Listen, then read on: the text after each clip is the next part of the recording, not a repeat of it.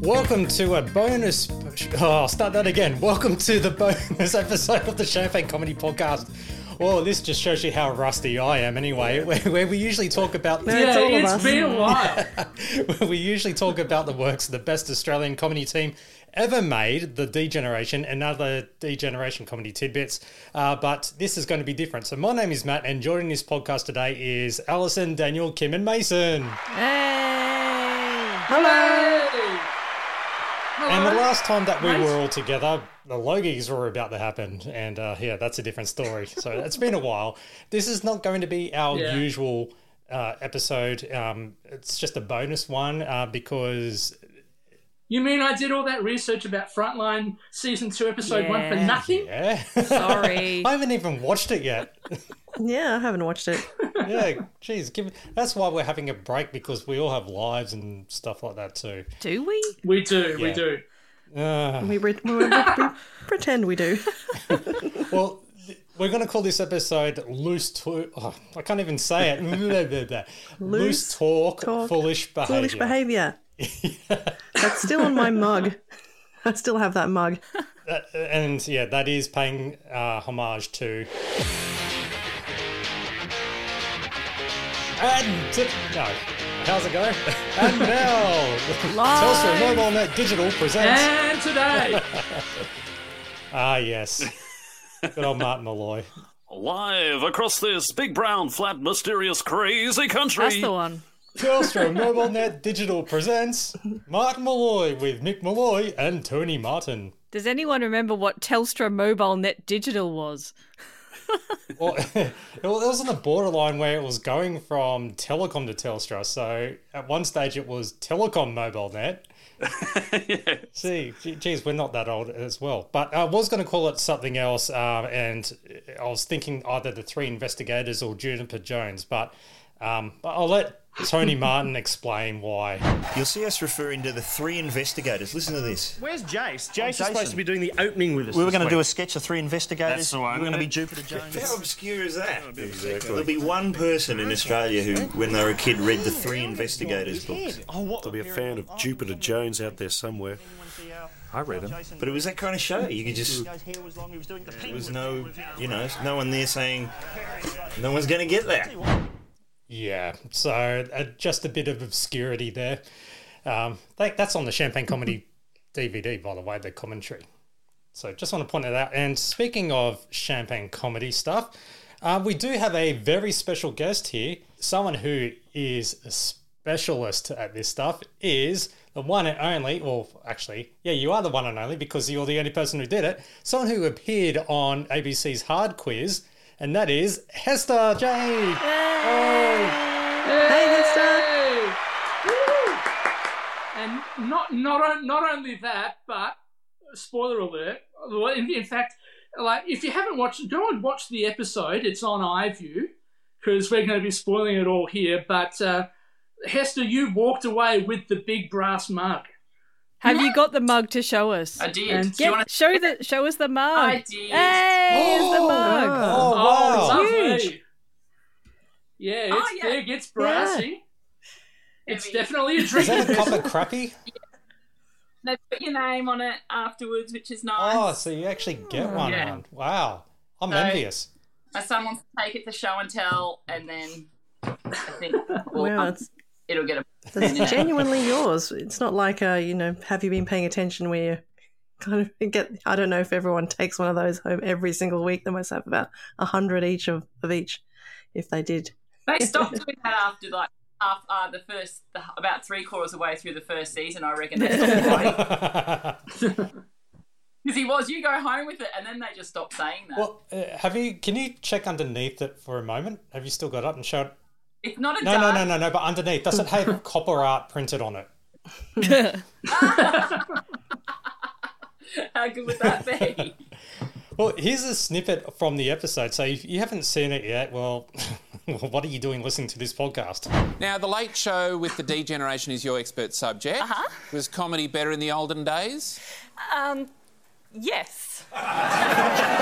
Or is it It's just always good or on is the it, ABC. or is it just because it was the olden days? Good comedy is good comedy. It doesn't matter when it is. Funny's Okay. funny. Who was your favourite in the original cast? Tony, Martin, and Mick Molloy were Oh. my favourites. No. Yeah. I, I said favourite, not. I can't, said two. can't separate. Out of those two, who's your favourite? Um, I go Tony Martin. All right. Well, they're not each other's favourite. Um, There's two layers to that. You got A, he was throwing Yeah. olden days references, and I'm guessing you were too nervous to pick up on that. Oh yeah, I didn't even think of that. And then forcing you to choose between Tony and Mick. Uh, because I'm, I'm, I'm guessing from, from your response, you were a big Martin Molloy fan as well. Yeah, I'm a huge Sizzletown fan. oh, nice. Okay. So um, I actually asked for Sizzletown to be my expert topic, but they don't do um, they don't do podcasts as a rule. Oh, right. Because Um, I mean, uh, like, like tell tell us what you had to do to to get on the show. Because I mean, the first thing is you have to go to their casting website. You have to look through three pages of a PDF of of previous topics that they're never going to go through again. I watch Hard Quiz all the time. I was like, Hard Quiz could have been my expert topic. but um, so I first asked for Marilyn Monroe movie Bus Stop. So because I watch Hard Quiz and then I see people do stupid stuff like say their expert topic's the Vietnam War, and I'm like, no, no, no, no. You pick, you pick the Allied forces at the Battle of Long Tan in the Vietnam you don't choose the entire war. So I knew to go specific. Um, so yeah, I was like the Marilyn Monroe movie Bus Stop. I was like, no one else will know about that, and I can recite the whole movie inside and out, and I know heaps of the backstory to it. 'cause it was the first movie that she ever produced. She made her own production company for it because she was going nuts and no one else wanted her at the time. Hard to believe, but that's true. So I know heaps of stuff about that movie, but they just weren't interested in that. Mm-hmm. And um, and then another topic was wine of WA, Western Australian wine. And then I he just was like, oh, is there anything else? And I had just found the best bits of the Late Show on Apple, Right. Wow. and Rant just bought it. And when I went to watch it, I realised I remembered everything. so I just thought, oh, I reckon if I studied, I went, how about the Late Show, the DGen Late Show? And he went, I, and he was, I reckon Tom will love that. And it was three years from when I made that, from when I put in my application and my first phone call to when I got on. Three years. Three years, I reckon, at least. Or three years till it was aired, because I, I filmed it in 11 months ago. Oh wow. Actually, a year ago, what's the date? Oh, a year ago. Oh. yesterday. Wow. wow. That's such a long time. Did you know it was going to take that long to actually record? Legit. How funny is that? Didn't even notice. So when you applied, did you know it was going to take two years to actually get on air? Did they give you that warning, or you just kind of forgot about it for a while and then just get contacted out of the blue and they're like, Yeah, they just say you're in a pool. Um, there's some other stages you go through, but then they say you're in a in a pool, and then yeah, just got a phone call one day. We want you to be on it. I, I can't believe that that delay in the uh, production of trying to get all sort of. Then again, I guess they got to have find time to do the research for it. Yeah, there's a lot of time in between. So, um, yeah, Well, also, also, you would assume that there would be a heck of a lot of people uh, applying. Uh, so, Mm. yeah, like they've they've they they have to work out like the subject, and also I assume there's a bit of um, you know there, there's a, a bit of casting about the actual applicants, and you know trying to work out who who will be good entertainment. yeah, you do get interviewed um, in a group and things like that. And I think I broke into the Charlie the Wonder Dog song and a couple of other things. But when I got there, um, they have so many rules. Don't ask this, don't talk about that, stand here, just do this. And they take you through so much. But by the time it came, I just was like, I just don't know what to say. So yeah, I would have. Um, we did talk a lot more. They put up some photos of me and stuff, but they didn't make it to air. But yeah, it was. Um, it was really, it was a really, really, really interesting experience. I loved it. What I find quite interesting about Hard Quiz is that all the contestants kind of get involved with the smartass lines trying to outdo um, Tom Gleeson.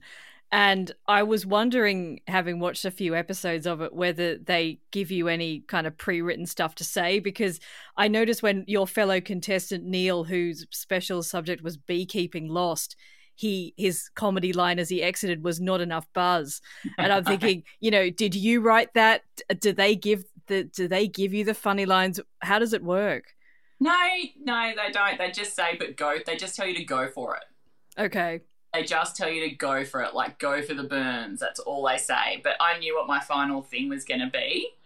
I knew if I got sent off that I was going to turn around at the end and do one of those. And Nice. sorry to interrupt, but we have a special guest here.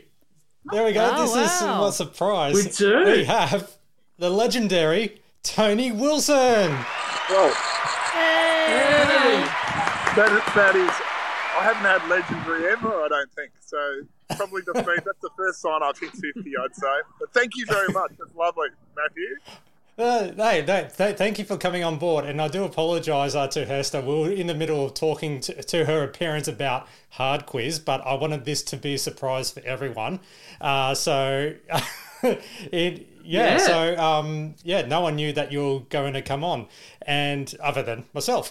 So uh, I just want to point out for one thing, you're got a you got a Substack. I have, I have. So, in fact, how I got in touch, Matthew, was that I'm in the in the Elon Musk era Twitter uh, withdrawal, and so I sent messages to everyone saying I'm out of here and I'm on Substack, and my one's called Good One Wilson, which is um, it's basically just me writing about stuff. If I find something funny or put up, you know, I've made a film, I'm putting up some stuff from that, and, and I've also been um, writing about my son's got a disability. He's got um, cerebral palsy, and so you know, if we, if we go to a Bruce Springsteen concert or he, he, he's part of a drama group as well, you know, I put up stories around that sort of stuff as well. Yeah, so it's been it's been a lot of fun, and uh, I've been doing it just over a year. And Good One Wilson is named after that the, that classic commercial. The Gilla Mints commercial, yeah, absolutely. Yeah.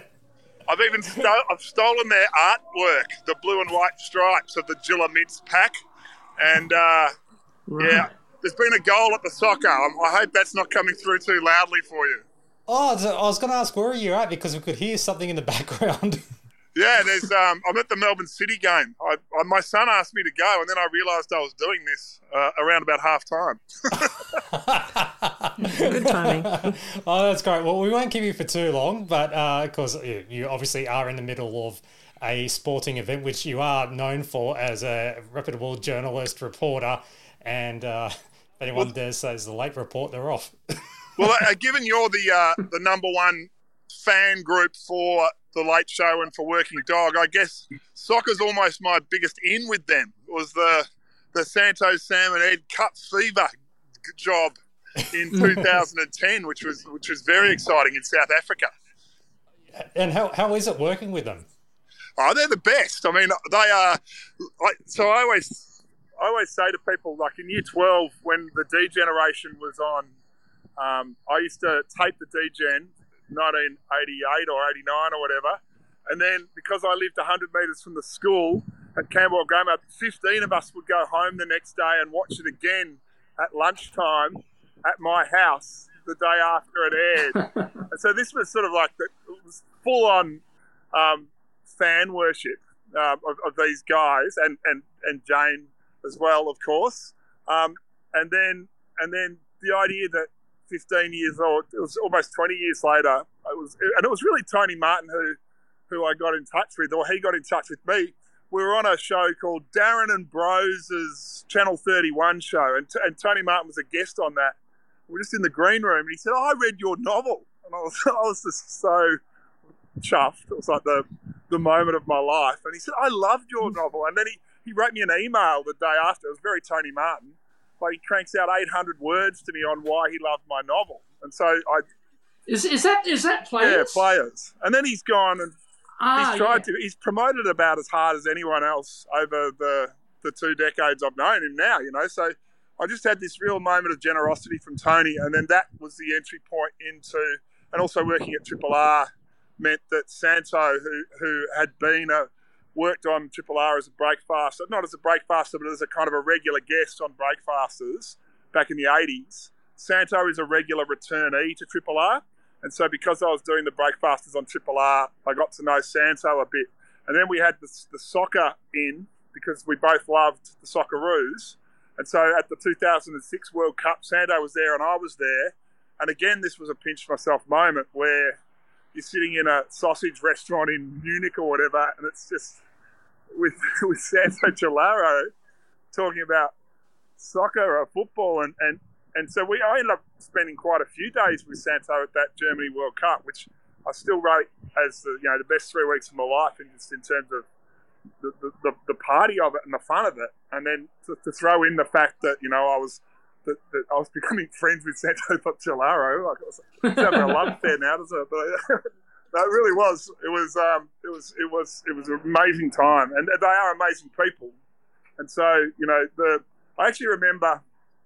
Um, yeah. So then Santo asked me four years later. He said, "Are you going again? And can you be our on the street reporter?" And I thought oh, that is unbelievable. He's going to put me on a working dog show. I can't believe it. And um, and then the, the guy who I've worked with for the longest before that was actually Sam Pang. And Pang, little did I know that as I was getting the one minute segment at the end of Santo Sam and Ed's Cup Fever, Pang was going to get the third microphone on the desk. So uh, he, le- he leapt right over me, Sam, and he's been uh, leaping ever since. Please uh, plug whatever you want away, uh, such as any up and coming books or. Well, tours. I can tell you that Santo. Um, so this the Substack Good One Will. So I'd love people to join up, and you can join up for free. Um, it's uh, you can also pay if you want, but you don't have to. So basically, you just click the free option, and I'd love to, to build that list and to have an audience to write to. Um, then I'm also I've made a film, and it's actually quite exciting. This very minute, five minutes ago, I got sent a clipping of an article in the Times today in the UK all about our film because one of the filmmakers got a copy to a a sports reporter who's kind of reviewed it because it's about Ange Postecoglou, who's he's, he's flying high in, in English football. He's the coach of Tottenham, yeah. top of the league at the moment, and he was coached here in Australia in 1990, in 1989, 1991 by a guy called Ferenc Puskas. And Puskas is like a Pele level player, a Maradona, a Ronaldo level player in the history of the game. He was Hungarian, best player in the world in the 1950s and and he coached Ange and the Greek team, South Melbourne Hellas, here in Melbourne. And so I've made this documentary about those years of this this really amazing footballer. um, spending some time with the person who's now our most famous football export. And so that's been written up in the in the UK papers today, which is really exciting. It gives us a bit of a shot of the UK release. So it's called Puskas in Australia, and it's um, if you look up if you look up Puskas in Australia and um, Good One Wilson, you'll see an article basically about how about how that film is going and, and what it's about. And there's a little trailer and everything there, so you can check that out. And then uh, apart from that, I'm just writing a book about a footy coach called Alan Jeans at the moment. So he's dead. Um, I'm doing a, a sort of a, a, a, biography, I guess. Yeah. So that, they've been my main jobs in recent times. Um, so I've got a podcast called Speakola. So I love um, I love speeches, and um, I've been I've been sort of collecting them, I guess, for about uh, eight years now. So I put up all these um, all these you know like all types of speeches. Sometimes it's um, it, it, could just be a, a, comedy speech, or like I, got, I was just thinking of um, Julia Louis Dreyfus's speech at the remember that speech she gave when she received the um, the Mark Twain Award. Uh, so that's one that I was talking about this week because it had its speech anniversary. Um, but you know, I also put up serious speeches, uh, eulogies, political speeches, and then each month or every couple of weeks, I try to do an interview with someone about a speech. And so that that's been a bit of a passion project for many years now. And yeah, it's a, over fifty episodes. How many episodes you guys up to? Oh, this will be uh, or our regular ones. We've done fifty-three, and this is our bonus episode. So we're on pretty much on par. About neck yeah. Yeah, well, uh, did you have a big party for the 50th? I, I have to admit, I'm a massive. I look at all the little highlights I've had out of the out of the late show working dog crowd, and one of the biggest was being a sponsor or get my Speakola podcast got a mention on episode five of Sizzletown. because. Tony was Not because of the fart. Not not because of any farts. I no, no, I, I haven't had a pod fart, um, but I've, I've, he was just looking for, I don't know why. I think, I, the other thing I got, this is another cool thing that happened through knowing Tony. I got to suggest a, um, a Dion scam. I Oh, said, yeah? oh, why doesn't he? Yeah, it was getting in cahoots with the local hardware store. You know how Bunnings will beat it by 10%? yeah. So, but Bunnings say they'll beat everything by ten percent, and so Dion had teamed up with a friend down at the local hard hardware store to falsify receipts or something, and so Bunnings had to keep coming down to beat it by ten percent. And that was my idea that I gave Tony, and he, you know, like he said at the end of a Sizzletown, and thanks to Tony Wilson, the, just uh, well, I didn't say, of course, he didn't give anything away in terms of Dion's legitimacy, but it was a, it was a thrill, I can tell you, to be part of Dion canon, man. That's fantastic. Now, now, also, just, just quickly, Speakola is also home to. Well, I don't know whether you can call it a humorous speech or a serious speech, but uh, it's definitely a speech. Rex Hunt's address to It the is. nation. So that do you know? I transcribed that. So you, you've got to you've got to have um, a bit of respect for me to sit down for four hours or whatever it was. Yeah. And type out every word. Yeah, I, I, I was, I, I, yeah, I was wondering how, how you got that, but I think, I think we all know the connection. Now. Yeah, so that one, I, I, well, it's just on YouTube, wasn't it? But I, I, ran, I might have run it through an AI. Um, it's easy. It's they're good now. This, the, the way you, they can do the. Um, But basically, but basically, it's it's there permanently in written. yeah, so just look up Rex Hunt and Speakola, and you can. So because they always played excerpts of it, all the best bit, and to be honest, hearing it in its entirety is not. It's something it's, else. It's, it's, it is, but I'm, I should try and get Rex on. I've been saying that one of the things about the podcast is, you know, you talk to people about the speech, and I have wondered what would happen if we, if we got Rex on and got the back behind the scenes story of the of the address to the nation. I mean, would that be good or would it be ugly because uh, Rex would make it ugly? Oh, I I nearly had Rex on the podcast. Actually, I was very close. That was when he was. Uh, do- oh, you need a soccer game. what was that? Exactly. Oh, yeah, you've heard another goal go in. Yeah, exactly. The, you take your life into your hands a bit if you give him a microphone. Yeah. No, it- it- it's just give him the Dixie Cup ice cream. and. Yeah, it's not all as sound as um as the address to the nation. You know, that's when he was still at early stage Rex anger. He's gone into he's in late he's in late stage now. And and one more uh, question for you though. Uh, when are the two tones coming back? Oh, there you go. How did I ever wangle that? So the, the, what what um, Matthew's referring to is the the joyous few.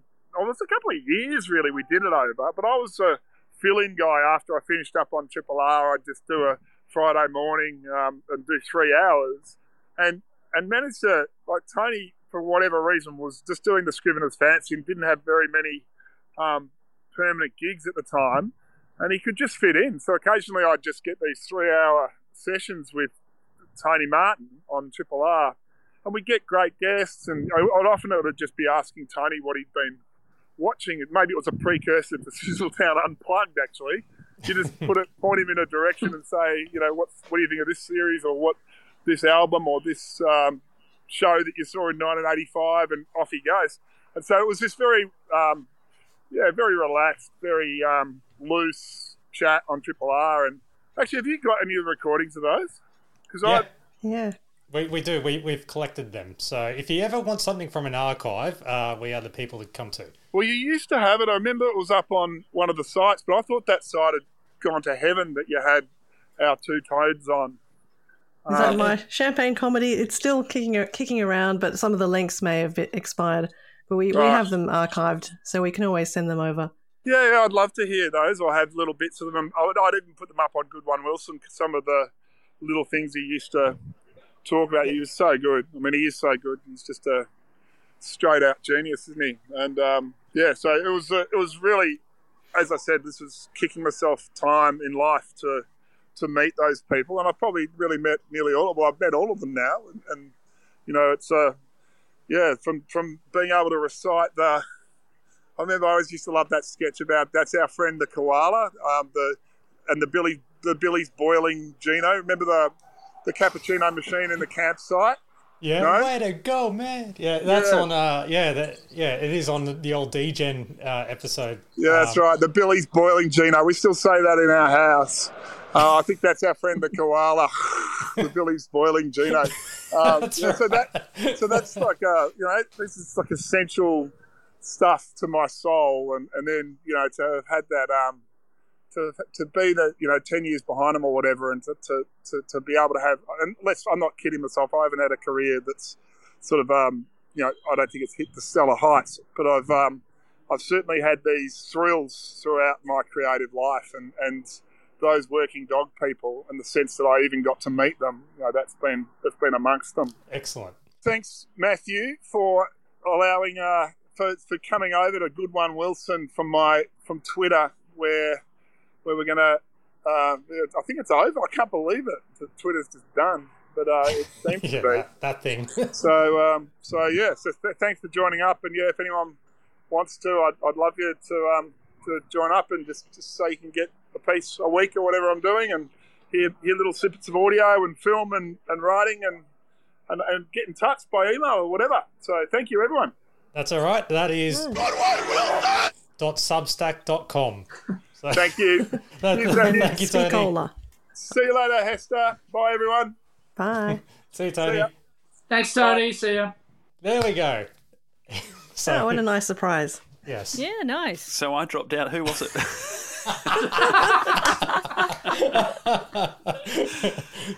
Ken Bruce. Was it Ken Oh, Bruce? he's Yes, gone it was Ken Bruce. mad. Yeah.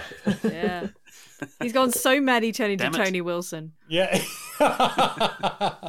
Ah, Tony Wilson. Nice. yes. So, uh, yeah, you'll have to just listen to the episode back, Mason. we, I will. Yeah, he, he, we did have some technical issues with Mason. He did his best, and then he managed to chime in in the last five minutes of the chat. and still couldn't hear the speaker Yeah. anyway. I found a different laptop to plug in. This this one seems to be working better. Ah, see, this is why. Excellent. Yeah, I'd, I'd say more. Yeah, it seems more reliable on my end. Oh, now he drops out. the irony. No, no, no, no, no, no, only, only, only, only because I was just putting the, the volume down a little bit on the control center, whatever it's called. Ah. And, But yeah. and so yeah. Don't, don't Yeah. panic. Now, uh, Hester, are you still there? Gone anywhere. Uh, well, welcome back, and uh, yeah, spotlight's back on you. So, I hope you didn't mind that little cameo. Before the uh, um, uh, Celebrity interruption, stooge. uh, we were we were talking about um, yeah trying to uh, uh, split hairs between um, uh, Tony and Mick, and um, yeah, you, you you said you were a big uh, uh, Tony fan ultimately. So it's funny because when I thought of it back from the Late Show, on the Late Show, Mick was my favourite. Like he just cracked me up. He was one of those ones that he just sexy, sexy blokes and sexy vacuum cleaners. He's just fucking hilarious. it's so funny. Like it's still like yeah, it's just so it's so classic. And but on the yeah on the Late Show he was um better. He did more because I I'm 42, so I was like 10 and 11 when it was on. I don't know how you guys got all the episodes. Did you record it on VHS and you can now have it on VHS? Like, I, yeah, I, I did with the second season. Oh, yeah, I'm 46, so I was more, yeah, year, year 10 and 11. so, yeah, because I don't, I can't watch the episodes. I can only watch the best bits. There- There's a reason why. so, So apparently copyright reasons and things like that. I've heard Tony Martin say something to do with Yeah. copyright. a lot of it's to do with Mm. copyright, and um, and a lot of it as well has to do with extremely dated references and moments. I think as well they just like to have the best bits so everyone can just think it was really, really funny every week. Yeah, what we've worked out is, and through various interviews and conversations and so forth, it, the best bits. Um, in fact, it was an episode that I listened to that Rob uh, Sitch was ha- actually having a chat to the Chaser guys about, and um, he actually said that the best bits of the Late Show is what if if it was a fully produced edited well show, that's what they would have wanted it to be. Uh, when you watch the original broadcast or the original episodes, and as we've gone through it, hence the reason the Champagne Comedy podcast exists, while it's funny, great, and live and a little bit raw, there are just moments where they've gone, oh, that joke fell flat. That um, taint or Stuff that hasn't aged well. yeah, like uh, one of them for for a great example, uh, and and I don't know if you've been seeing the clips that are being uploaded on YouTube under the Working Dog account. Have you at all, Hester? Oh, I lit on YouTube. Yeah, that Hester. I've Uh, seen because yeah. I'm on desperate hunt for Razia, but I can't find her. I'm on uh, a desperate hunt for Razia. well, But anyway. everyone's Well, we'll after get Razia to you. Yeah, we're, we're still working on Razia. Razia is coming. Yes, Eventually. forever. Thirty years and still still trying to arrive. Uh, I forgot about that. I forgot about that. That you- like if you look at uh, on YouTube on Working Dog uh, uh, uh, official YouTube account, there is a clip of uh, the grooming school for AFL footballers, right? Right. Now that version that I got on YouTube is a slightly extended version uh, to what's on the DVD, what's on the best bits. So that's just a taste of that little extra bit because Ah, I didn't realise no, that. if you watch it and watch to the very end, and then um, they throw to Mick uh, t- to the side of the stage, that is in the original episode, but not on the DVD. Okay. So it, make sure you keep subscribing to that YouTube channel. We're giving him a plug, and yeah. Um, but th- there's just other bits and pieces. I bet they need that YouTube revenue. Yeah. so if you've got some stuff up on there on your own personal accounts or whatever, don't be surprised if it gets hit with a copyright or whatever, because they are now starting to protect their works a bit further. Um, which I don't blame them. But um, but with that clip, uh, there's a little bit beforehand where on the live broadcast, uh, the Jason's uh, microphone's playing up, and then he, and then the camera's kind of zooming in and out onto the sketch, and then you hear someone off, on the side, which I think was Rob saying, "Oh, his mic's not working," and then it finally cuts in. So you'll see that th- there's just too many errors or bloopers uh, Yeah. with the original episodes. But that's what people want because it's the raw rawness and the stuff that you just don't see or you just don't forget. That was the beauty of doing a live show like that. Yeah, they don't do them anymore, really, do they? No. They're pre-planned. Even all the talk shows, the American talk shows, you know, they've been hmm. pre-asked questions and they've been given, you know, it's all just so pre-planned. Then you ever watch an old clip of Bert and Graham? Oh, yes. It's hilarious. Oh, Graham Kennedy. Oh, I've got a whole bunch of Graham Kennedy stuff and Bert Newton. So funny. It's so funny, and it's live every week. They couldn't do that. I think he's. 'cause, Uh, yeah, I think Matt's just can't. gone out of frame to reach for a for the DVD. first- yeah, there we go. Big So when you were asked the the questions from the late show, were you told they would only come from those best bits, or could you have been thrown something out of left field that was from an episode that you just hadn't seen?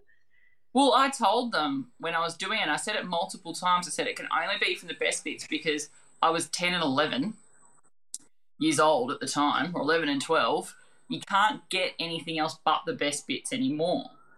Um, because when he had the potluck do with the bells, I went, this isn't from the best bits. Like, this was in my mind when they. If I didn't know the answer, to be honest, I was actually going to like, because you're allowed to say, something, like if the question's not asked properly or you think the answer's wrong, you are actually allowed to say that's not like yeah, you're allowed to say that. Yeah, you can dispute things. They'll obviously edit it out. So when it was that, and I went, if they're going to ask me the score or something like that, or Bernard King's comments, which for Razia I can nearly remember, even though I haven't. I You- you can dispute it. I loved it so much. Um, talent nil, potential totally nil. So it was so good. Um, yeah, I was going to say, I only said it could only be from the best bits. But then he asked, and I went, oh, it's toilet break. So it was fine. But yeah, because I, I said it quite That's a the few one. times during the thing, going, just so you know, it can only be the things that are from the best bits because I can't research anything else. Mm. You can't. Yeah. And when- When you were watching the best bits, were were there any things that you came across that you'd completely forgotten about and just fell in love with? What what were your kind of cool discoveries rewatching it? No, we had the Best Bits DVD, so I'd seen that again. Like, or we had, so we had the VHS. so we bought them in the 90s. So I had seen the Best Bits again. Um, and yeah, I just, no, it was all just super familiar. It was just so, I was just so happy. I was just so happy to have it because it's just such joy. And, um, but oh, my son loves it. My son's Sterling, and he loves Sizzletown, and he's got a Birds of Dumb T-shirt. I was going to say, this, not, but I thought you were about to say Birds of a Feather box set. But no, he's got. Well, yeah, I found some old old tapes um, from season two that I sent over to our, our friend of the show, Flemish Dog, who likes to archive all VHSs, and it was episodes four to seven um, from season two. And he, he got back to me and said, You even got five minutes of Birds of a Feather before um, episode four. And I was thinking, Why did I record five minutes of Birds of a Feather? Um, then, side note, um, I was looking through some old stuff and found a 1993 calendar that I had at the literally at the bottom of a drawer. It was stuck; the drawer would not open because this was underneath it. And lo and behold, on the 26th of June, I was in Queensland, so I must have set the VCR with a bit of buffer beforehand to make sure you know it recorded everything, and hence the five minutes of birds of a, feather appearing on the on the video, which um you know that's something that's interesting to some people just to kind of get that whole vibe of uh, gearing up for the late show on a Saturday night and getting that birds of a feather show. You know, Yeah. kids wouldn't understand No. a thing or two about how to set a VCR these days, and No. that's a lost art. It is, yeah, Yeah. And, and the, the scanner thing. Yeah, the, the Yes. art of pausing it during the ad break The as G-code. well, and then G-code. then getting it back on before the ad break ends, so that you don't cut off the first bit. That Mm. that's the art. Yeah. yeah. Yeah. Oh, yeah. What about taking ads out? Yeah, he hates that. Like, I've sent him some tapes, and he's like, "Yeah, yeah, yeah. Your episode of uh, your, your movie had all the, the bits cut off, but the the th- thankfully there's an hour after that where you've got an hour of Ghost with ads. Much, so that's, much to the detriment the whole tape of is saved. Flemish Dog, I would say. I, I was actually watching an episode of Jimeoin um, on DVD, and there was a sketch part which I don't know. I recorded this uh, snippet, but I didn't put it in the system, so I do apologise. You just reminded me of. Was it? And uh, it's great because it's got a remote control that's got a scanner that sca- scans barcodes, you know, and like you don't have to uh, you don't have to tape programs and record it. You know, it, it's, it's it used to be a big ordeal where you'd have to program the video. Now all you do is you get the scanner, and at the end of the program there's a barcode, and you just zip across the barcode with a scanner, press send, and it just tapes that program whatever day of the week it's on. So I thought this is a bit too easy. So I thought I'll play a little bit of a trick on it. And uh, I got a packet of laxatives. And I just got the barcode off the bag of la- laxatives and uh, I zipped it across the packet of laxatives, pressed send, and it taped Baywatch. That was timing. Sorry. I was going to say with the, the research for the your questions, especially the, the final round, right? I was actually trying to find uh, the answer to this on the commentary, but I'm sure that it's either mentioned in somewhere on the DVD or in previous episodes, like uh, appearances, because I know Santo mentioned it. This question. The first two shit scared stuntman sketches were filmed for a Channel 9 pilot using a camera borrowed from which TV show? So 1991. What was around? Mm, there's your sizzle. What was the answer that you said, Hester? I'm so mad. I'm still mad. Even though I won, I'm still mad because straight into my brain just went Australia's Funniest Home Videos. And I ignored it because I said, hey, hey, it's Saturday. From the studios of HMAS Channel 9, flagship of entertainment in a sea of Anyway, that's enough, Daryl. The, Sorry. yeah. um, but um, To, to be to, to be fair, like even my, my younger brother wasn't quite sure of uh, of what uh, uh, TV show they borrowed the handycam from either. do you know? And thought- yeah, that, that like that that sort of thing, like hey hey, would be fairly plausible, I would say. I couldn't think of anything else. Just incorrect. Just incorrect. But the reason I thought of Jay's Funny Time videos was the Rodney King sketch. Oh, of course. Oh, yeah, oh See, gosh, there's another thing that doesn't has not aged well. So funny. Not Hmm. not the one where it's like for extra strength headaches, I get Aspro Aspro Clear. Not that one. Yeah. Um, Here's the footage, and now here's the footage as it was submitted to Oh, Funny yeah, Time Time Videos. videos. And then they and then they talk about in the commentary that's where they got that idea from. So yeah, that's and I I put in my when that first came to my mind, I went, No, Hester, you're thinking of Rodney King. That's not the answer. But there yeah. Yeah. So when it was the answer, I was so mad at myself. Uh, well, you're forgiven. Because you always trust your gut, trust your gut, and I didn't trust my gut. My gut instinct knew the answer. I don't know how it knew the answer. I don't know how, but somehow I knew the answer. But I didn't say it. Well, here's a reminder for you. Gosh.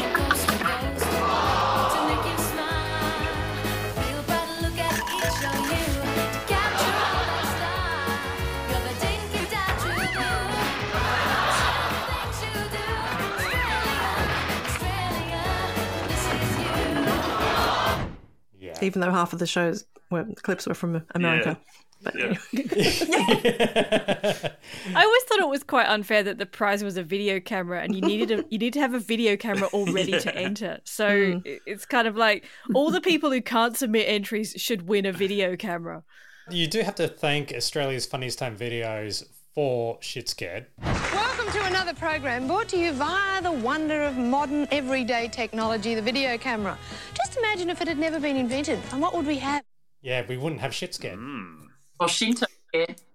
We wouldn't Yeah. we wouldn't have half of the late show. Off- off they just Frontline. basically just went Yeah. out there and just did it themselves. Mm. You know what, what was going on in 1991? Just as a Yeah. curveball here. Just when you think you've seen it all, Yo, beautiful people! Yo, beautiful people! Good grief! Wayne's nephew hits town. Yeah, he's a talk in the junior chicken brain. All together now. And then Jackie McDonald is host of the world. Hello, Jackie. Frank Dingan. As we travel around the globe to see some of the world's funniest home videos Tuesday night on Nine. Hmm. What a lineup! All together now. wow. I mean, I, I kind of slightly look back on that era of Australian television with nostalgia because there was a lot of comedy on. It wasn't good comedy, a lot of it, but there was a lot on. You know, like the idea that that you know there would be on a commercial network a sitcom that actually quite a few people watched, like several times a week, is is just frankly unthinkable in 2023. So, in many ways, it was a great era of television, even if that included Hey Dad and All mm. Together now. Yeah. Hester, it said in um, well, it, you were you were announced on Hard Quiz as being a restaurant manager. I'm just wondering what your views are on the operations down at Pizza Nut. What? Pizza nuts. Oh come on, you you remember? oh, sweet this is, this is it's a deep cut, sweet, right? Lou, Lou Interligi, Beware of Wog. It, Pizza Nut was basically a parody of Acropolis Now, but it was Italian, and and they were running a cafe called Pizza Nut. It was like a sketch within a sketch, basically. Because Gina was t- uh, was saying to you know hold the Oh, anchovies. the anchovies. Oh yeah, yeah, yeah, yeah. That, there we go. yeah, yeah. It's like once you cram for an, an exam and then all the information just dissipates and vanishes after a year or two. So, You- You're gonna have to rewatch it again. yeah. Yeah, yeah. Well, see, the, the, the, the other thing we found out uh, from your, your talk with Tom is you've had something like 100 jobs. And I'm not a restaurant manager anymore either. Shocks. Oh, well, yeah, considering that was a year ago, I mean, Yeah. I don't even live in Western Australia anymore. I've moved to Queensland. ah.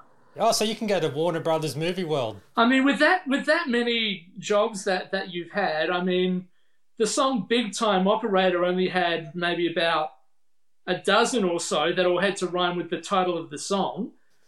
You know, like like is, is there is there a, a particular job uh, you had that you, you really loved or really hated or like? Oh, the like restaurant, the what job I had when I was filming, which was running a cocktail bar. So we actually talked about that, but it all got edited out. So we talked because I ran an award-winning cocktail bar. So we talked a fair bit about booze, um, and I also we would play dress ups. Um, so they actually had photos there of me dressed in full Elvis stuff. Um, that got edited out. I'm dressed as a um, the angel of the apocalypse because every Friday, every New Year's Eve we'd have a party and it was a theme. So one theme was um, a, the the apocalypse, and the the tagline was "Party like there's no tomorrow." That was a really really fun job, but um, no, I love all my jobs, and if I don't love it, I quit, and that's how I've gone through so many. So I'm I'm not someone who's ever hated their job. So if I go in there and if it's been like a week or two, and I'm like, I don't want to come here anymore, I just won't go there anymore. Li- Life's still having fun. Like I just want to have fun all the time and laugh, like all the time. And I work really hard. So now I'm a, I'm actually doing something I've never done before, and I'm a community sales manager, and I sell lifestyle villages, and I've never worked in sales before. when he asked if are you are you like hard to hire or something, and I said, "Oh, does that make you unhireable?" I said, "No, un- unemployable." I said, "No, I'm very employable." because um yeah I just but I just I don't know I think if you want to spread fun and joy and happiness and you're actually onto life. People want to be around you. Like that's my thing. So um yeah it's easy to have lots of jobs if, if you just I don't know just have fun with life in general. Have, watch funny comedies all the time. Seek out the fun and joy in life. That's what I think. And I think that's why I just love the D-Gen because they just seem to like love life. A lot of comedians don't have that, that same vibe that they actually love life. And um, I think that's a great thing about it. And you could tell they were having such a great time making that show, that they were friends, that, you know, and it has that raw edge to it that I think just makes it really, yeah, long lasting and Mm. just such, yeah, just such a joy to watch. And the th- the thing is that it really put them on the map for everything else that followed. Yeah, do you guys have, um, you can't get the Brown album either, which we had at the time. Tried to find EPs and the Brown album and I can't find them. And Tony said that, yeah, they're, They're out of print. They'll never be released. Yeah, they, I do see them at the salvos uh, quite regu- Mhm. regularly. So if I ever see see one there, I'll, I'll pick one up and we can post one over. Because they're not even on, like, you can't get them digitally either. No, they there No. was uh, in fact I don't it was I think it was episode two or three of From the Hideout, the podcast with Tony Martin, um, Yeah, yeah. uh, And Pete. Yeah, Pete Smith, and, Pete and Smith and Joe Van Caro. Yeah.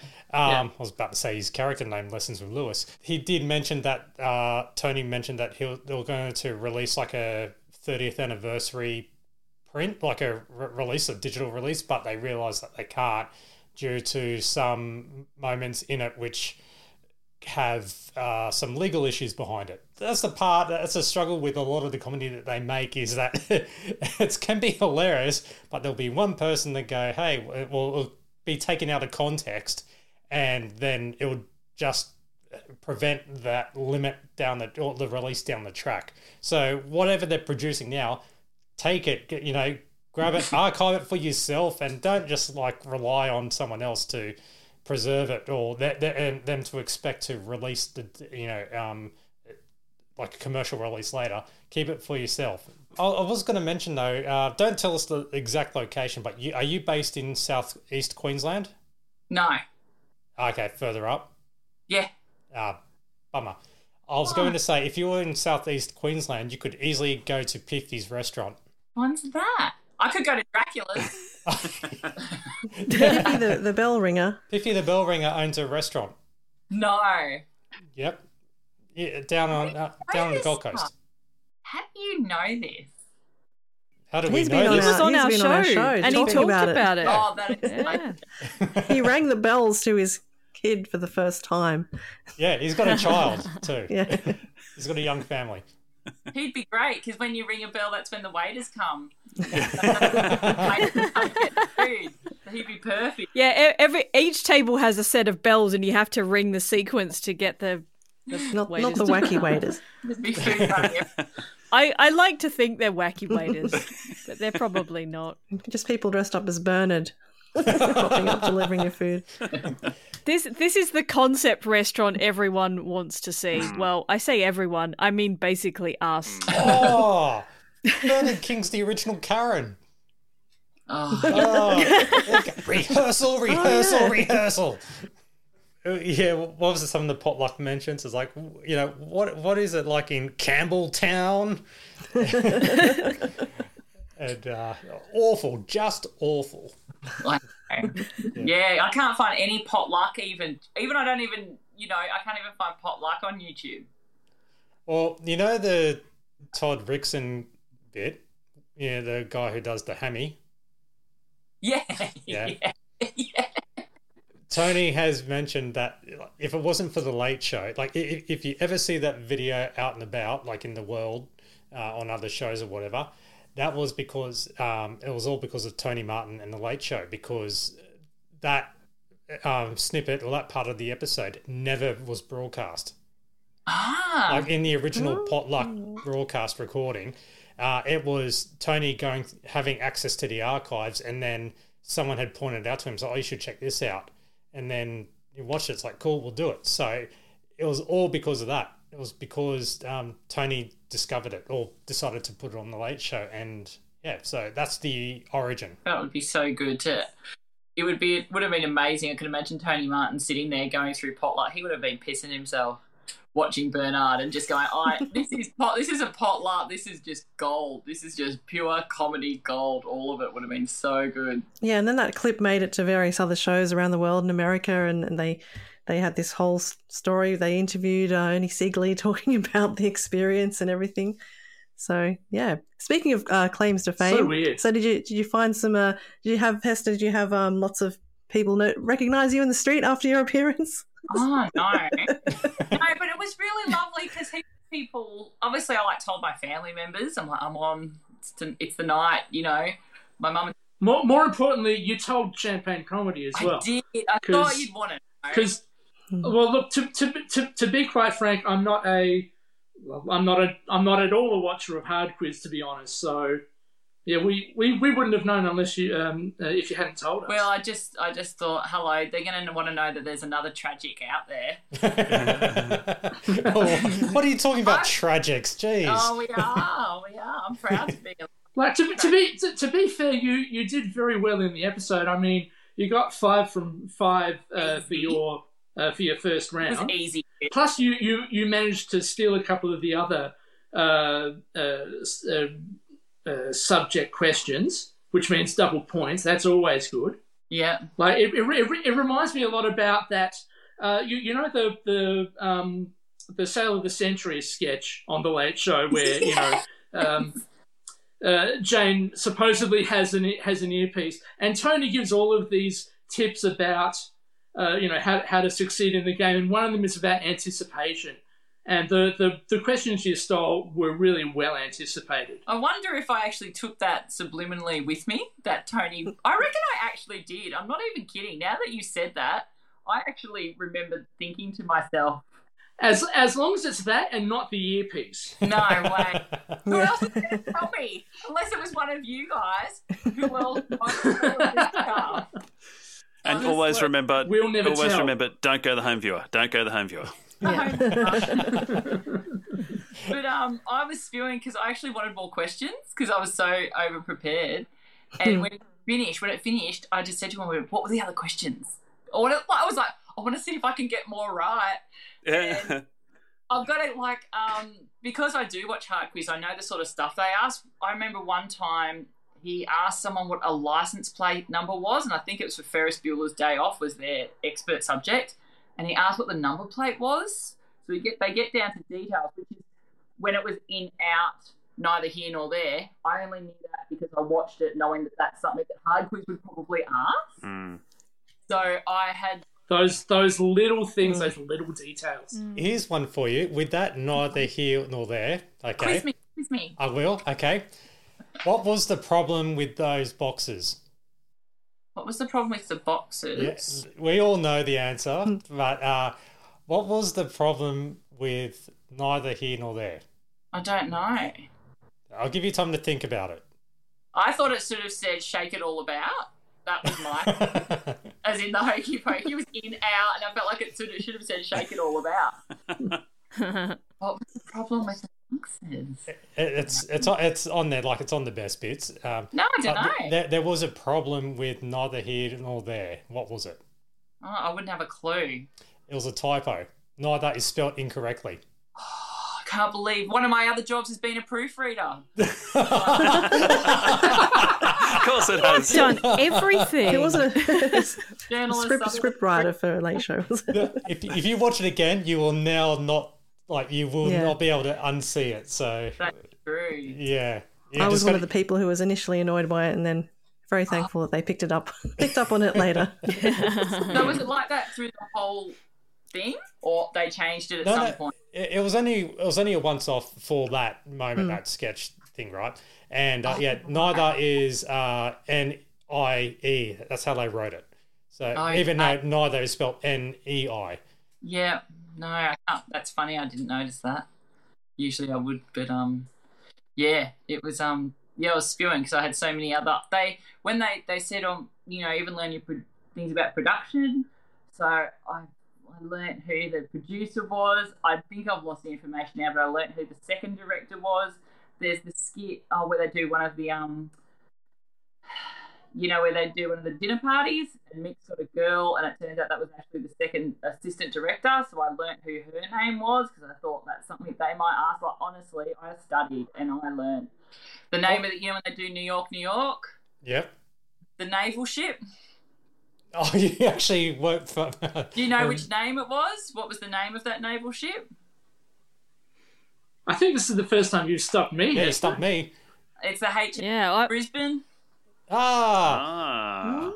So did you have anyone uh, quiz you to just kind of test you, or you just kind of test yourself and, and take notes yourself No when you were else- when you were when you were no one preparing? else had a clue what was going on there. No one else except my young son who loves scared and Bargearse. Like he loves it. He yeah, and I worry because I'm like, how do you, you how do you get all these references? You know, like especially like the news references that are so topical. Um, you know, he doesn't even know who Bruce McAvaney is. Oh. Well, Yeah, show, no. show him some clips, and then you know he could go on and on. I and he will. And I was feeling And I will. Uh, yeah, and I was like, things you think of later. It was like, who is your favourite? I was like, I wish I said, oh, if I have to pick a favourite, I wouldn't. I'd list them all. Santa. finally, finally, that would have been the best answer possible. But anyway, You know, you're saying that your son likes Bargearse. Has y- have you introduced him to that? That's Bluey. no, No, that's the original TV I series. know, but is it funny? No, it's a drama, but if you watch No. it, it's going to it'll probably ruin it for you anyway. It does. It, it does have these kind of comedic touches to it, but apart from that, yeah, fairly, fairly you know, usual police procedural kind of thing. If it doesn't have Christopher Skase in it, I'm not interested. He's capricciosa. so good. Bluey Bargearse is probably my thing that I watch the most over and over. I think it's just absolutely hilarious. And when he's like, they forgot, can I have some chips? Do you want fries with that? And um, and then when he does the fart to give the car turbo, but honestly, like it's just the best. It's just that stuff, as dumb as that is, that honestly, sometimes I do. I just, whenever my kids are like, Can I have some chips? I'll go, Do you want fries with that? And I do it to them all the time. And they just, like, they can't ask for chips without me asking if they want fries with that. And now my son Sterling gets it, and he you can see the look on his face. He just loves it, like he gets it. Nice. And uh, yeah, yeah, no, it's awesome. It's awesome when you have the next generation get your little tiny jokes that really not many of us really get. so it's to, um, nice to indoctrinate someone and Yeah. bring How old how old are your kids? the seven year old useless. He's fine. He doesn't get comedy. he really doesn't. Um, he really, really doesn't get comedy. But the eleven year old does. He's actually um, got a keen eye for it. Loves Spaceballs. Um, so that's important. Um, I got the whole Mel Brooks collection, and he loves it. He watches that with me, and he just loves it. You know what I found out the other day because of the anniversary of Phil Hartman's death, right? Yeah. Uh, his unfortunate passing, 25 years. Uh, that he makes a Five years ago. yeah, 1998. Oh my god. Um, he We're getting on, aren't we? uh, um, no, he was um, uh, he, he made a small uncredited cameo or uh, in Spaceballs. Yeah. Yeah, I had no idea, and, and it wasn't until further on I realised he voices one of the ding dings. yeah. Yeah, classic. Yeah, good time. When are you heading back down to southeast Queensland? Like, are you going to Movie World at all? So, are you Going- Oh yeah, I love um, theme parks and stuff. So make sure you stand out in front of wheelchairs and strollers. The sign's not there, but you got to pay. Strollers. You, you got to pay homage to the front of it. Okay, so I was going to shit out of Sylvester.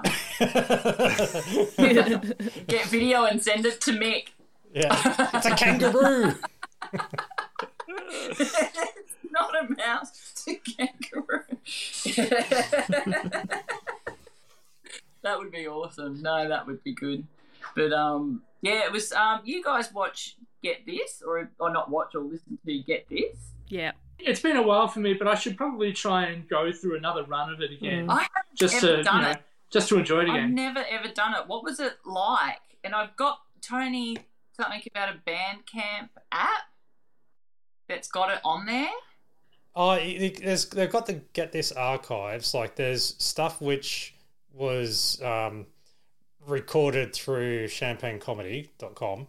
That was archived through that originally when it first broadcast. And then after that, um, like, they were preserved in other people's archives. And then they've officially, like, Tony and Pots and Pans have been releasing it on, on the, the Sizzletown YouTube thing, like the official podcast episodes that were done. Radio. Yeah. So they're, they're existing. They're floating What's around. it like? What was it? Was it? It was sort of like it was sort of like a cross between uh, between the sort of tightly scripted Sizzle Town and uh, like so it was a bit looser as well because you like you you had you know things like you know Ed and uh, Ed Kavalee and Tony Martin you know sort of trying to pull each other up and you know take the piss out of each other as well. So it sort of it yeah it it, it, it had that kind of looseness to it, along with all of the you know usual sketches that you would expect from Tony. Okay. Because yeah, I keep thinking about it, but I just haven't actually gone for it. But um, I keep getting stuck on Sizzletown, and I'm hopeless for watching the same things over and over again. Well, there, there was a gentleman uh, by the name of Stephen. Uh, or I think, or Reese. No, I do apologize. I can't remember his name. Ah, I'm getting confused. It's Reese, maybe. uh, but he appeared on Mastermind, uh, and his specialty was get this. Oh, cool. and he did okay to a point. he, uh, I'm, I think the episode might be still on SBS on demand or floating around on YouTube. Um, damn it, I, I, I do apologize that I can't remember his name. Uh, That's terrible. I feel like we need to get this bloke together with Hester and maybe Oh. that bloke who was on Hard Quiz the other week who, who won with the goodies and, and just do kind what of that like episode- a champion of champions kind of Yeah. episode or something. Best of the British, know? uh, and, and quick, everyone buy the box set of Birds of a Feather and the new one. Yeah, please, get sir. get a birds of a feather expert on. on the buses. And we'll do a champion of champions comedy hard quiz. But yeah, you you, you, you mentioned Bandcamp as as well, Hester. So um, it's sort of it is to music a bit like that Substack is to Tony Wilson.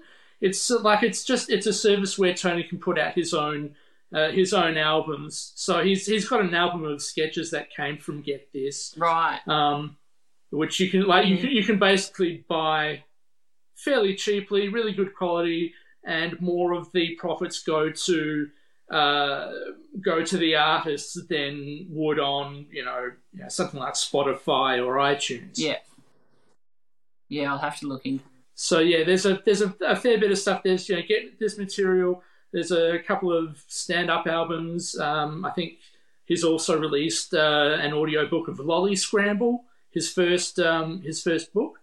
Do you guys live in Melbourne? Uh, we're all over uh, the world, basically. Anyone go and see Tony do stand up?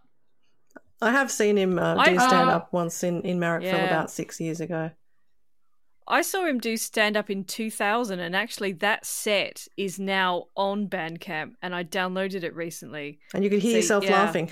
well, I, I was trying to work out whether it was the he, he hasn't got a date on it, so I don't know if it's the one that I went to or one of the other ones that he did in that run. But anyway, it was nice to re-listen to it. Because yeah, I see him advertise that he does do gigs like fairly frequently in Melbourne. Um, yeah, so I was just interested if um anyone still goes actually makes the If I lived there, I would go to Yeah. them. Yeah.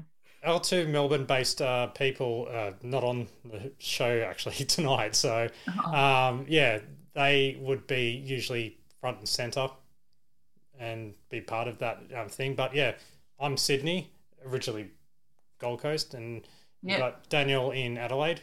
Yeah, Adelaide. Yeah, there was there was one time Tony uh, performed at the Rhino Room in Adelaide with Greg Fleet and a couple of other people. Yeah, and yeah, me me me and my brother went. We have to go. Yeah, and how was it? Yeah, pretty bloody good, I'd say.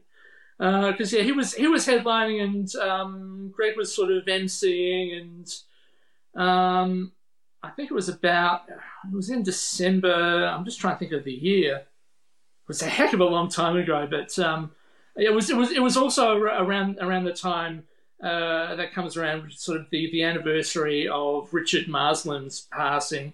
Uh, Richard was uh, was the one person we didn't talk about on Get This, um, who um, uh, he passed away in 2008. I think it might have been early 2010s. I went and saw. Uh, was when Tony uh, did stand up in Adelaide. In fact, I might still have the photo. I'm going to have to scramble around looking in my phone for it, though. Well, wh- while you do that, I actually saw Tony, Mick, and Judith at the Adelaide Fringe in 1994. So this was this was like February '94. So this was really just months after the Late Show had ended, and that I don't, you know, obviously it's a really long time ago. So I don't, my memories are a bit hazy, but that was a really good gig. You know, they each did a Mm. they each did a stand up spot. They did a few sketches either in pairs or or as a trio, and it was just a really really great hour. Um, and I took some photographs with my with my old film camera, it being 1994, and I was like way up the back. So there's this tiny little speck in the middle of this photo of of each of them, which you can't really see, and it's quite blurry. But yeah, good night. Still a good Really memory. good night. And that would have been the time when we weren't sure if the late show was coming back as well, and it was kind of like exactly. front line we and we yeah. didn't know. What about you, Mason? You've been very quiet. so Oh, he's just riding on his his fame, his recent fame. I'm, Do you I'm want just, to talk about that? I'm just too scared that if I speak, my Yeah. connection will drop out. So I'm trying to conserve energy. well, yeah, well, uh, well, uh, yeah, yeah. Let, let, let's talk about Yeah. that because the thing is that for for every day uh, so far this year, you've been you know committing yourself to writing a sketch each day, Yeah, well, and and yet somehow that that has not gained you as much. Uh, notoriety as your theory about the masked singer and Australia. before you go into it, this is what we're referring to. Okay, so here's something that I've only just worked out about the Masked Singer. And perhaps everyone already knows this, but I've only just worked it out. So, all of the reveals are not filmed in front of a live audience, and the main reason is they don't want audience members to give spoilers away. But this is the other thing: is that they film all of the reveals, all of them, every single one of them, every single Masked Singer. They film all of them at the start of the sh- uh, start of the show before it's even gone to air. They film every single one of them, every single reveal. Okay, they have them in the bank. Then the the celebs they go off. They go in a sound booth. They record their songs. The songs are then just played each week. There's somebody inside the suit dancing around on stage. It's not the celeb inside the suit. It's not. And then, who, depending on who they want to reveal that week, they just play the tape. They just play the tape of the reveal. Do you get it? Therefore, the celebrity only has to put in probably about two hours worth of work, and that's all they get paid for. Of course, they're not putting in hours and hours and hours because imagine how much money that would cost. They put in two hours. They record they record their songs in a sound booth over an hour. They record their their reveal. That that'll take half an hour. Boom. That's all they need to do. All of those add-in bits, the bits where you see the the masked person at the supermarket or whatever. That's not the celebrity. Of course, it's not. Yeah.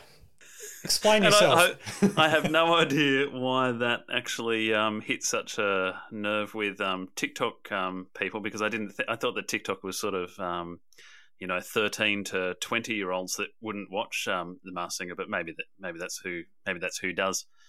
But um, To, to, to be fair, the, the only time I watched The Masked Singer is during that final, you know, two or three minutes waiting for Have You Been Paying Attention? it's And the I'm new still- birds of a feather. Yeah, I'm still old school. I've still got a PVR to record. Have you been paying, paying attention? Because I don't want to watch it on streaming. There, I've got to sit through all the ads. When this way, I can skip through them all.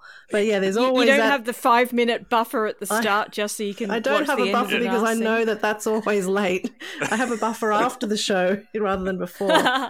Mason has a good idea there. Like uh, in, when you're about to watch another show and you need that one minute or two minutes to kill, you play the, the theme for Birds of a Feather just to know that, that the other previous show is wrapping up. but um, I mean, I mean, the, the thing is that the theory is pretty bloody plausible because I don't think they've made it a secret that you know, like as soon as a character's head comes off, from that point onward, it's essentially a closed set. There's no actual audience, or if there is one, it's it's probably the the crew. And I mean, they I'm pretty sure they've said that they do that in order to Yeah. preserve the secrecy Yeah. until it's And I think that's what so, got me I mean, thinking if that, about it if, all. If that can be faked, then there's a whole bunch of other stuff that can Yeah, be faked as well. Considering, you know, like they're in suits and you don't see anybody's mouths move. And I think that's what got me thinking about it all because my family watches it, and I just sort of happened to watch one day, and then it was ringing in my head that the studio audience isn't there for the reveals.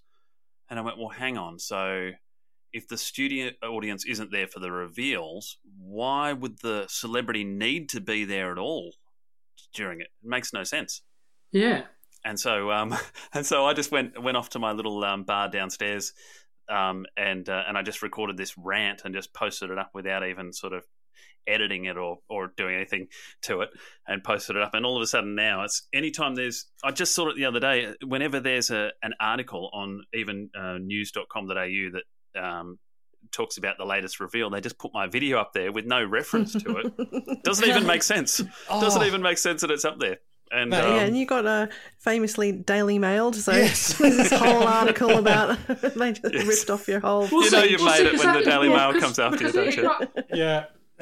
because essentially it, it got refuted, I think, by Chrissy Swan on her radio show. I'm not sure. yeah, yeah. Well, of course she's going to refute it, isn't she? You know what the funny thing is though, when uh, after your video went uh, viral, and I like just I took a deep dive, unfortunately, and, and after I looked everything, I cleared the cache because I kept getting ads and Daily stuff. Mail. Daily Mail spam and stuff. My ad blocker went nuts. It's like, no, that's it. I'm done. Um, the, the thing is with your video, right? The responses from, you know, say Chrissy Swan or, you know, people who are associated or even fans of it or people who are in the audience, no one could give a clear answer. It was Hmm. all of it was vague. So it's like, okay, you are covering up something here. Mason uh, is onto something. I think he's correct. And they go, well, technically, it's not it's like it's either yes or no. It's Yeah. don't beat around the bull, a bush. Yeah. So, yeah, Yeah. Unfortunately, unfortunately though, none of it, um, none of it translated to uh, more followers or more likes or whatever else I might be chasing by posting these silly videos up. So you know, it, it was a bit of fun, and I'm glad that I got a bit of. Um, I, I made a few people laugh by seeing my um, my ugly mug in the Daily Mail. it was, it's good for that only. And you know what, uh, Hester? Uh, did they record different endings for yours as well? So they decided to switch up uh, in case the guy with the the heart ex- he decided to win. Oh yeah. There's the next conspiracy right there. yeah, get onto it. Hard quiz. Talk about. What, what, what, what, what, what do you think of, of your fellow uh, contestants, Hester? I don't know. f- Like, just I don't know. Fine. You don't really do anything much beforehand. Like they tell you, don't obviously don't tell your thing beforehand. They make, don't wear any um like merchandise or anything. Ah, yes. Did you, Yeah. did you go out for beers with the B man later on? No, I haven't. Although, although, although, mind you, they, they, they made a bit of an the same exception with the costume for the Na- the Nauru bloke, didn't they? the, the, the, the Nauru bloke uh, wearing the same shirt as that, uh, well, what, 30, 30 year old photo, I think it was. He was there D- for Does he never wash it ago. because the color ha- the color hadn't faded? That must be some incredible dye used in that shirt.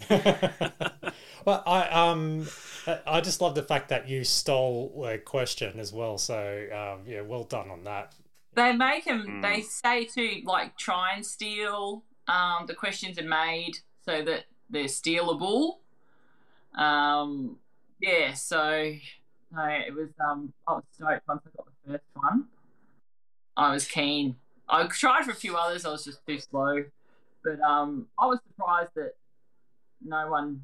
I don't think anyone had a clue. Like, but that that's kind of why I went for it too. It Was like anyone I was telling people what was your what was your expectation of the late show? What? Like so many people just don't know it, and it just spins me out. But I'm like, these people are really popular. Or they or they confuse it for you know Letterman and Colbert. Oh no, God, Oh. something's funny, like Mm-hmm. that's funny. Um, so yeah, they didn't they didn't have a clue, but um, no, I was just I was stoked. Um, they didn't have a clue. I was stoked with my five from five. I just mad I didn't get nine from nine or ten from ten. I was sad when it was over. Like, if you win, you if you get this right, you can't charge me for that question. I went, it's over already. And he was like, You're not yet, but that didn't make it to the end because I was like, I don't want it to be over. I want to stay here and just answer more questions. that I've spent too much Matthew, you don't have your quiz, your Kahoot quiz this week, do you? No, I didn't do a Kahoot quiz because um, I, ju- I just didn't. So I, I didn't want to put. However, Didn't want to put Hester Well, on the spot. well, yeah. Well, actually, funny, funny you say that because um, I didn't tell you about this, Matt. But there, I've, I've got a few grabs of audio uh, that we can make a quiz out of. Okay, and and, I, and I'll, I'll I'll I'll I'll kind of explain what's going on here.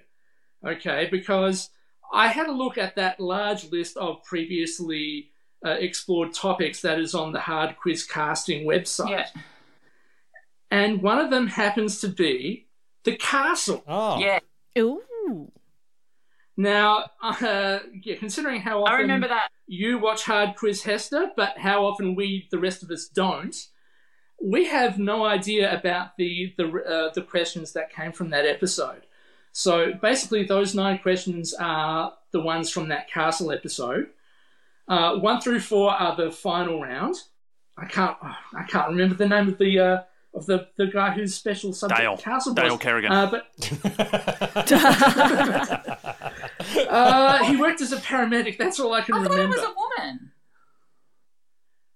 No, it Oh, no? was. Oh, I think his name was. I think his name was Andrew, but I'm not quite sure. But, but basically, I was I was pretty sure that everybody else would not have seen the episode.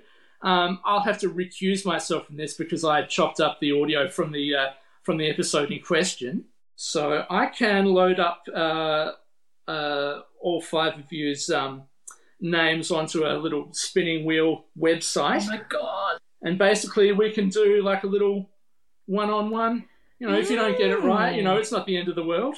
You're not you're not going to lose your big brass mug I've seen this episode of Hard Quiz though. So do I still count? well there well there you go. You, you just might have the advantage on us. If your name comes up on the spinning wheel one of you is going to have to uh, miss out. I'll miss Uh, out. unfortunately because yeah there were there were only four questions asked uh, in the final round. And uh, spoiler alert um, uh, the castle bloke won All right. Yeah, really good. He was he was he was he was he was up against Silverchair as the as the uh, final. Oh. opponent. Silverchair, Silverchair. Yeah, silver chair. I'll spin the uh, the wheel and we'll see where it lands. This is great. This is great. This is great Oh. audio. Oh, it's a liner. So who's that? It's Alison. Okay. Okay. Here we go. Okay, so question one. The castle gave Australia the phrase, this is going straight to the pool room. What's the first object in the film that is said to be going straight to the pool room? Oh God. um. Oh, is it is it something from their honeymoon holiday? Because that that's the opening of the film, isn't it? They they come back from their their holiday, I think. Uh, don't know something. They go to Thailand, I think. Uh, I don't know. I I actually cannot remember. Okay, let's hear the answer from the episode. Um, first object to the pool room. So we see a few in there when it's introduced. Uh, I believe it's a beer mug from Franklin Mint. Correct. Yeah, it's a Father's Day gift from Sal. That's right. Yes. That was a hard one. Okay, that next was one up. Thinking too. Let's see who we're getting here on the wheel. Top No! I'm not going to get Good this. luck, Kim. I haven't watched this for a, a long time, so I'm going to be really rusty.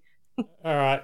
Just try, just try your best, Kim. Kim. Question two. In his closing address to the court, the Kerrigans' barrister, Lawrence Hammill, states that their land acquisition appeal is based on which three word phrase from the Constitution? Oh, man. uh, I can't remember this one. Oh, Hester's freaking out. Yeah. just, just say any three words that come into you. I love quizzes in general. You love quizzes. Can he steal? Yeah, you can steal. Steal my answer. It's it's worth double the non-existent points. I know. I can see Bud Tingwell saying it, and I can see him saying. I know it. I know I'm going to get my. I'm, I- I'm going to cheat and get I- the uh, his autobiography, which I have in the room that I got from the street library. those three words. and he takes his glasses off afterwards, and then Can I steal go it? for it. Yeah. In just Go for it, terms. Matt. And just Uh, Play the answer. Um, three word phrase from the Constitution was on just Oh, ah, would, would you have got the points? No. I, I got He it wouldn't wrong. have given him the On- point. yeah, it if was you on ask a just lawyer, terms, they'll tell yeah. you that all the legal rulings in the movie are bullshit. None of them are real. But they sound good for a movie. Absolutely. Yeah. I'm sorry, everyone. I disappointed you saying in and not on. Close enough. I would have given it Well, to you, you, Matt. you did pretty Okay. well. Okay, three to go. Who will be the next one? Oh, what, what, what do you know? Me. There you go, Matt. Top dollar. Okay, question three. All right. The weatherboard house that served as the fictional 3 Highview Crescent, Coolaroo, was sold in 2017 and relocated to which Victorian town? Oh, Bonnie Doon. Is that your final answer? Yeah. All right, play the answer. Yes, it was moved as a as a whole. So the house is still standing. I believe it was moved to Beechworth. Correct. Then Bonnie the new no owner question. wanted to make it a caravan park office, but it's been tied up in a legal fight with the local council. Irony is really being stretched there. it's sitting there next to something that's meant to be a statue of Daryl Kerrigan. Looks just like him. But yeah, that's such a Kerrigan thing to do, isn't it? To buy a house from a movie and put it in your caravan park. That's right. See, here's the thing. I thought it was. Uh, oh, you know what? The reason why I said Bonnie Doon was because the people who own the the house um, was actually is in Bonnie was Doon. thinking of locating it to Bonnie Doon to have it as like an Airbnb. That was a f- that was a plan. It was an idea, but I think they can't do that. I just remember reading an article, and I swear by that. that's how. That's why I said Bonnie Doon, not because I was thinking of the. I'm going to shut up. All right, next. And interesting, interestingly enough, though, in the film, had the um, airport acquired the Kerrigan's house, that's where they probably would have moved the house to. So, ah, Matt, I give go. you those points. No, No, I'll take poppadoms, please. So yeah, Okay, last question. Is it uh, Hester or Mason? Mason or me, please not me. Heston?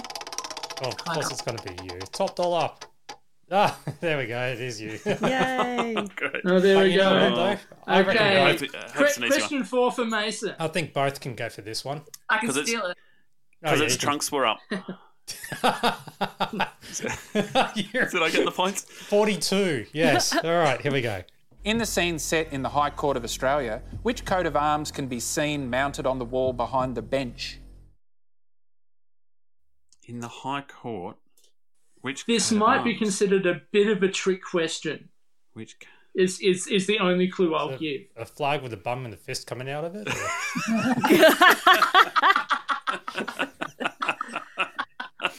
or- Uh, I I reckon it. I reckon it's the the UK coat of arms because I I reckon they they found an old courtroom or something. That's my guess. Oh God!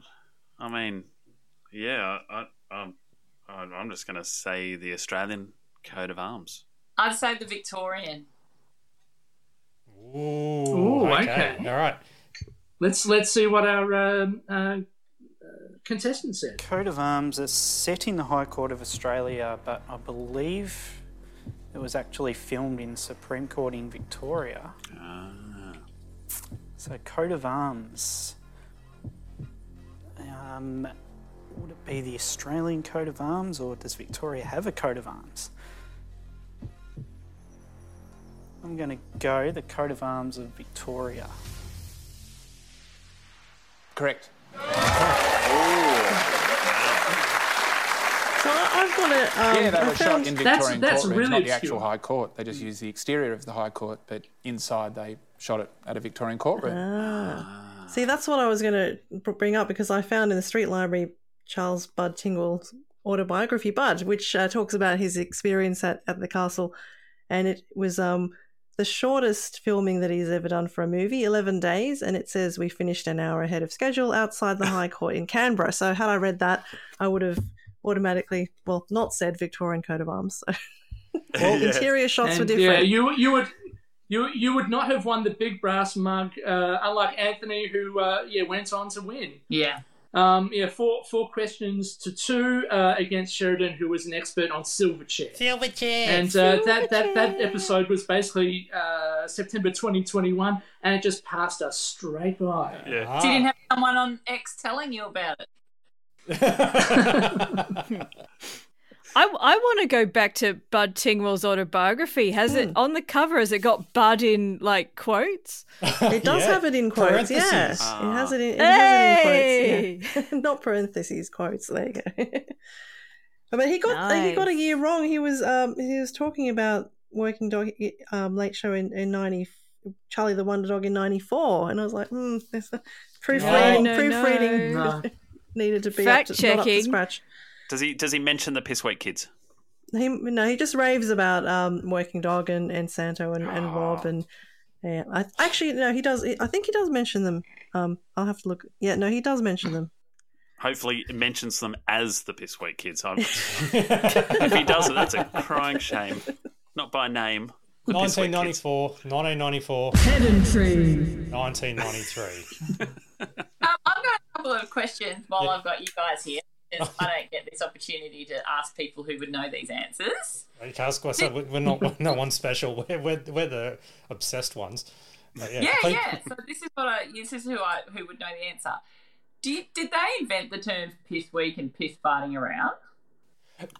No, uh, I don't think they did. I'd say not, but they might have made it popularized yeah, it. just like champagne comedy. But I'd never heard of piss weak or like I know that we only started saying those things. I mean, yeah. I just I wonder if they invented it because I just can't imagine. I just don't know if anyone because I'm yeah because I was just that bit younger. Maybe I missed other people saying that. But I, I often wonder if they. I I think um, Hester, we're, I we're the think- same age. I think maybe they're understand. Victorian things. They were Yeah. popular sort of phrases in Victoria because we, we had a conversation on one episode about the phrase Bargearse because I'd Mm. never heard Yeah. the phrase Bargearse Never heard until it. like Bargearse, and and I think that must have been a bit of Victorian slang that suddenly went national thanks to then. So it, I guess in the same way that Barry Humphries sort of took a bunch of kind of slang terms that were popular in his school and and now everyone associates them with Australia around the world who's familiar with his comedy. Yeah. So If you want the term barge ass that was early used, it was actually done on the D generation. The, it's on the best bits. Oh, yeah? Yeah. Uh, it's the part where it's during a montage and Santo's sitting on the lounge and he goes, Get off your barge ass, and, and then his head explodes. So that's, yeah, so that's 1986, 87. So that's the first time, um, because I thought, oh, yeah, bar ass, late show or whatever. But then, yeah, they were using it beforehand. Yeah. Yeah. Uh, yeah, no, I was just curious because I just um haven't really yeah. That's all, but I thought you guys would be the people to ask that question to. No, we, we will ask them. To, shall I get Tony Wilson back on again? he might know. He's farting around. Well, Well, that was going to be the name of this podcast, I think, wasn't it, Matt? Piss farting around. Not no, talking crap. That's that's that that's all we've been doing for the past, you know, however long this will eventually get uh, edited down to. We're almost at the two-hour mark. I know, but You'll you have know to what? do two episodes then. oh, and we have only just scratched the surface. That was just the beginning. Wait till we actually get into the episode. Well, well, well, just to, to bring it back to hard quiz, um, you know, uh, thankfully uh, with the steals you did, and you also, you know, managed to hang on pretty well through the through the general knowledge rounds as well. Mm. Uh, you know, it means that you uh, you managed to square off uh, against uh, a, uh harp expert. yep. So how how how, how were you feeling uh, when you you reached that uh, final round? I could. I had a pretty good feeling that I'd completely overstudied. Um, I like you know I've had a hundred jobs. I've never I've never not got a job I've gone for. Like if I'm gonna go get something, I'm gonna get it. Like even my sister in the audience, like beforehand, they're revving everyone up and you know, and they're like, "How do you think she's gonna go?" She's like, "She'll get it." And it was the way my sister said it as well. I just went, "Oh, I'm just gonna win." Like I just. I just knew because I just knew I completely overstudied the crap out of it, and I knew I'd chosen. I knew I'd chosen a smart topic. I knew how to study for a hard quiz quiz. So I didn't just do general study. I knew what hard quiz. I'd watched enough hard quiz. I knew what they asked for. They said that. They did tell me that. They go, "Have you watched a lot of hard quiz?"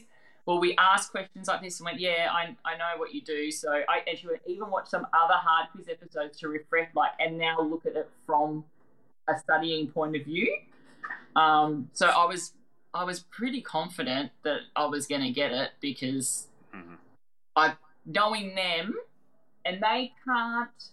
They said that they can't use their ABC archives to research because I can't use them to research. Ah, Well, Ah. yeah, and because I'd listened to that champagne, the best bits, 12 hours of listening to Tony Martin's voice. I had listened, I had taken notes, even on the flight over, I was watching it and taking notes. Um, the woman who sat next to me was a makeup artist who knew them all. Oh. Oh, wow. Yeah, so she gave me a little bit of like I thought of little things that they might ask. So I asked about some production things because she did. She didn't work on the Late Show, but she worked in the ABC and she'd worked with them on Frontline. So I asked for some um, Right. production things, just to yeah, I know what's the chance. And when I got my makeup done at Hard Quiz, they knew her. Wow. I I sat next to blah blah. I was like, I know her. We used to work with her at blah blah blah. And I just felt like it was all um yeah, I just was The stars aligned, essentially. Yeah, I just, yeah. yeah, and I was just sad. Spe- spe- spe- speaking speaking of which, your your, your opponent Paul, who was the, the harp expert, um, yeah, very sim- ser- serendipitous, and it was mentioned by Tom on the show, Paul Hester. I, I pointed Oh. that out to him. I pointed that out to him. Wow. Ah. Look, I'm already concocting my next TikTok video. Done. Done. Thanks. yeah, I didn't hear it from Matt. It was just uh, all dreamt up by Mason. D- Do you know what I noticed um rewatching your episode of Hard Quiz Hester? On on your podium you've got Graham and the Colonel. And the question you won on was about Graham and the Colonel. Ah. As soon as he said to on Graham and the Colonel, I went, I've got it. Because I really yep. Yep. with a fine tooth comb. I was so sad I didn't ask. I knew. I really, I really thought they were going to ask me about the Navy ship being HMAS Brisbane. It's such a hard quiz question, and I, that's why I wanted to ask what were your other questions. What were your other questions? But yeah, and and they do encourage you to talk more. Like um, they said, oh, you know, you can think about things, and then I just, I don't know. You, I don't know, you can tell I talk a lot. You know, when they said when it was stacks of slacks. And, and in my brain, I went, even though they're on racks, Yeah. they're, you know, and I thought of all these things to keep saying, but I was also just like, I just want to, I've said it, and I just really want to win. um, but I got nervous when I said neither here or there, and yeah, I've just gone, I'm like, oh, why is it neither here or there, or neither here nor there? And you, you'll lose over that. You'll lose. That's what they said. It's hard quiz. Um, Yeah, but um, do you guys go see um, talking to them who still do stand up? Judith does a lot of stand up. Have you guys gone and seen any of her shows with Denise Scott? Yeah, I saw that. She was great. Both of them were great. How yeah. good was it? I drove 400 Yeah. kilometres to go see. I talked about that. He didn't put that in there. Wow. Yeah. We drove 400 kilometres to go and watch Judith and Denise. Wow. Have you ever been based in Melbourne at all? Yeah, for 10 years I lived there. Did you do all the tourism spots or the kiosk at the end of the pier, Captain Cook's cabin? I lived at. I lived in. I mean, I worked in St Kilda. Yeah. I, I remembered every single one of those Melbourne. I know them all because, yeah, I knew them. I knew. Did you go to Moorabbin? I know. Where DFO is. and it's where. Oh, now I'm having a mental blank. You know, Sizzletown, the burger joint. They've Oh. got one in Moorabbin. um, Stacks. Oh, Royal Stacks. Yeah, Royal Stacks have got one in Moorabbin. Um, yeah. so um, I remembered all of that, but no, I even I went over that song and I've got the list when I was studying. What's e- I know every single one in case and in order in case they played me a bit and they go, "What's your next Melbourne landmark?" Nice. And I would have known it. Yeah, it's ridiculous the stupid amount of knowledge I have for no other reason except for that show, and it was all over in nine questions. If you want something really, really obscure, um, and this is what this podcast is about, Kim, would you like to explain uh, Marrickville, a particular area in Marrickville? oh yeah, so when, when uh, Mick and Tony went to uh, Marrickville for their street interviews during the Sydney episode, um, yeah, there's a particular uh, stretch uh, on Marrickville Road where they they did some interviews um, in front of a dentist. the dentist is still there, and I go past it because I work near there, and I always think of them when I go past. Um, is that the obscure reference? Yes, I'm also referring to be that. the the whale. I don't know. Well, just a while, but um, yeah, the dentist one because it's on Marrickville Road, and that's where Tom Panos, uh, the real estate um, expert, um, it- he was standing up front. And when you watch it again, it's in the best bits where they're talking about jump in my car. Oh, I like that that Yeah. location. so you'll see a sign with dentist, uh, dental surgery in the background, yellow. It's still there. If you even Google it, um, I think it's like at two thirty six Marrickville Road or somewhere like that. It's I, It still looks like that I only Street know this does it? as well because other than when uh, Kim pointed it out, it's like oh here it is years ago. Turns out in uh, my first uh, job in retail, I worked uh, not even realizing it.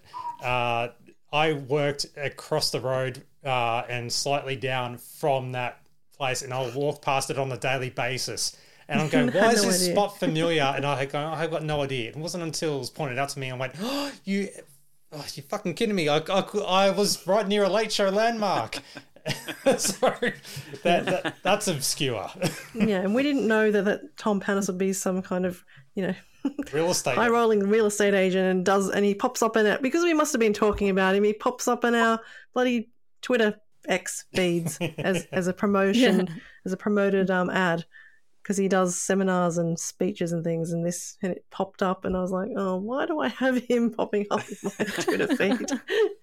oh, I will mention as well, just because I got Mason on here too, and this is why this episode is loose t- talk, foolish behavior. I cannot say talk properly. Goodness gracious! so like the third time I've said talk. Of, of all the words you can't talk about, I know. the word talk. right, shocking. um, there was something which I found on YouTube, and like the there's numerous episodes, like the the eight episodes of the Mick Molloy show, right? So they're all pirated online. Uh, they're all on YouTube by various accounts. Now, the one that came through, uh, like it came through the Champagne Comedy Archives, uh, which is from all our collections and stuff like that, and over time it's just gotten out there. There's one in particular, you can tell that it came from our archives because it's the final episode, and when it was restored for our archives, it was missing the last few minutes of the episode. So when you see episode eight, and then it's got this little message on it saying that this last three minutes were lost, right? That's from our thing. Mason, we think you might have the only copy of round where you've got the last three minutes available. yes. Yeah, I do. I've got I've got the I've got the tape. And there's somebody that um, a few years ago was pestering me like every day, sending me a, a, a DM on um, Twitter. I'm sorry, jeez. No. and um, and I said, and I kept saying, yeah, yeah, I'll get to it, I'll get to it, I'll get to it. And I, and in the end, he gave up, and I, so I can't even remember who that was. But um, yeah, I do have it. I'm just, um, I've, I've got to send it to someone that I can um, trust to get it back to me. So, I'm, or get it done somehow because um, I've lost a few good um, tapes over the years. I lost um, the um, Martin Molloy episode one and two when I sent that tape to someone. Oh, and uh, that's okay. It's been Oh, it's been wow. posted up somewhere, but um, I lost that that actual tape, which is unfortunate. But I got I got burnt. Mm. Well, if you but I'm happy me to se- share episode eight. If you want me to send my uh, Elgato, you know, digitizing device, and you've still got a VCR, you could do it yourself. I actually Yeah. do have. Uh, I, I digitized them ages ago, and I often to return them. But if this person's listening to this episode, I still got the tapes of uh, Mick Molloy and Billy Birmingham going for bronze. So um, if you want the tapes back, they're already been digitized, um, but I don't have the person's address or whatever. So Wow, that's yeah, that's an obscure. I've also one. got somewhere. That was that was that was the Sydney Olympics, wasn't it? Yeah. Going for bronze might have been the genesis of the 12th man single Bruce, Bruce 2000, 2000 as well. Yeah. Because he was doing all of these weird 12th man style names throughout the show. yes, And I'm, I'm, I'm pretty sure that that might be the, the genesis for that for that single. within that single, uh, the two funny names: Tom Ask Gleisner and Bloody Rob Sitch. yeah, obscurity. There we go. Yeah, see, see how we just That's seg- a working dog, finally. do, do you understand? Not as good why- as the Medico of Mirth, but do you understand why we do this podcast now, Hester? It's just y- you are like part of a safe group here where we just go with one thing, goes on a tangent, and we manage to curve it all back into the same area. How did you all meet? Ah, online. so Oh, through, okay. through I think, I champagne think, I think with, with, with me it was it was mostly Twitter and tweeting out the occasional late show reference that kind of got their attention, which was kind of nice. Yeah. So um, Are you the only ringleader, Matt? sorry. Are you the ringleader? Uh, not ringleader, but I've I helped create develop this because this all started uh, through uh, the In lockdown. Yeah, in lockdown. Yeah. Three, Pandemic, years, so- three years ago. Yeah. Oh, yeah, it was about October, yeah, t- three years ago. And uh, if you listen to the early episodes of that, My gosh. freaking shocking. But now it's like they're they're bad. Um, but now we're now we're okay, maybe. now uh, polish a turd, so to speak. So But I reckon um, Kim back in, um, as we've said before, 1994 when she started her first website. Was it 94? No, It no, uh, it must have been ni- 96, 96, 90 Yeah, 96. yeah, oh, yeah, you, you- you win the points for that. Um, uses a GeoCities website. Um, if you remember GeoCities, where you could Oh, just bless create your own website for free, and it was at geocities.com slash um, Athens slash one six seven seven because Athens was Oh, like um, was meant to be uh, you know all philosophy and high culture, and I was like, yeah, this is where the late show is because it's only for people who who are educated. so, so I set it up in the Athens The late directory. show high culture. Yeah, it was kind of like you know philosophy and all this. And I thought no, that's where I'm going to stick my uh, late show page. And then I had some transcripts that my friend and I had had, had um, put together, posted those up, but there was no forum on there. And then eventually there was a. Um, I, I set up a, a forum where people can chat about it from all around the world, and then that was where all the it was had its heyday during Get This. So there's if you want any kind of Get This references and and the history of all that, there's a lot of posts around the 2006 era. There you go. Yeah, it was. Yeah, like it's it's sort of get this came around a good time where yeah, first of all they had the podcast coming out, but also there was enough kind of people recording stuff off air and like basically archiving the whole shows, not just what uh, whatever ended up on the the podcast. So it sort of it came around at the, at the right time um, for people to do that. Yeah, and that's where yeah, you could um, you could listen to get this like within hours of broadcast, and someone's already cut all the crappy music out. yeah, out. that would have been and me. the ads. yeah, and I was listening. Yeah. Alison uh, is still in London, but I was also living in London at the time, so that was how I I uh, got up to speed with all the, the Get This stuff. That, I, or I was working at um, the rival network at the time when Get This started, and I would just take it off the what they call the flash log. All the other stations record all the rival networks, you know, just to just for Yeah, um, yeah. Keep an eye on things. Yeah, and Yeah. so I just take it off that and then chop it up in between my job, and then when I end up working at Triple M, um, I've- oh, up in Brisbane actually, um, and yeah, and when they had the get this posters, and oh, that was a mess. Trying to when, when uh, that show finally got shafted, um, the Triple M Brisbane office had a shitload of those get this um, bus posters that would go up in the uh, lighting In the bus shelters? Bus shelters, yeah. So Yeah. I salvaged them before they got turfed, and then posted them out to people who wanted them. So, but they were these big, thick things. So I don't know how many I ended up rescuing, but yeah, if if, if you see anyone that has one, um, they're rare as hen's teeth. So yeah. Wow. But um, yeah, that that's the history of the Get This, uh, I like the original recordings of it, not the podcast, but the r- recordings. So, especially that you'll hear one of them where I uh, had accidentally left in um, a full on ad break and promo and stuff where you have uh, Ian skipping in the cage.